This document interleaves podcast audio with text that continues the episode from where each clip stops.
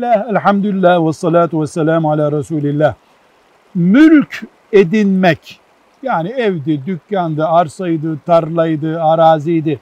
Mülk edinmek helaldir biliyoruz ama bunun dikkat edilmesi gereken, gereken temel kuralları nelerdir dersek şunları sayabiliriz. Bir, bir kere Müslüman bilecek ki mülk Allah'ındır.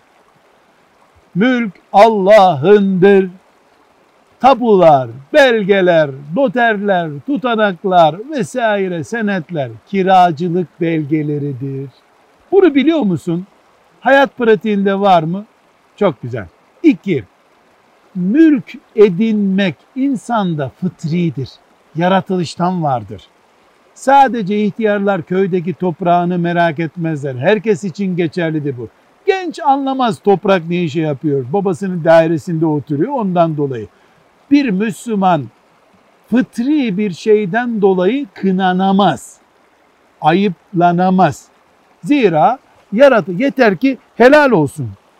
Ve Müslümanın mülk edinmekle ilgili kınanamayacağı gibi hiçbir Müslüman da mülkünde yani evinde, tarlasında, arazisinde, bahçesinde herhangi bir zorlamaya tabi tutulamaz.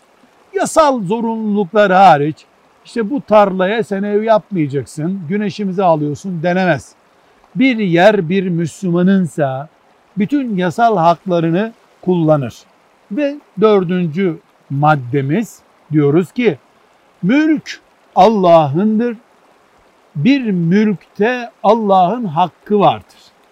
Bu hak tarım arazisi ise tarım zekatıdır. Değilse ticari malsa zekattır. Her neyse Allah'ın hakkı olan o mülkün zekatını vermek, sadakasını vermek gibi veya o mülkü haramda kullanmamak bu da Allah'ın hakkı ve devletin vergi dediği şeyi de veriyorsa bir Müslüman mülk konusunda dinen hiçbir sıkıntı yoktur. Velhamdülillahi Rabbil Alemin.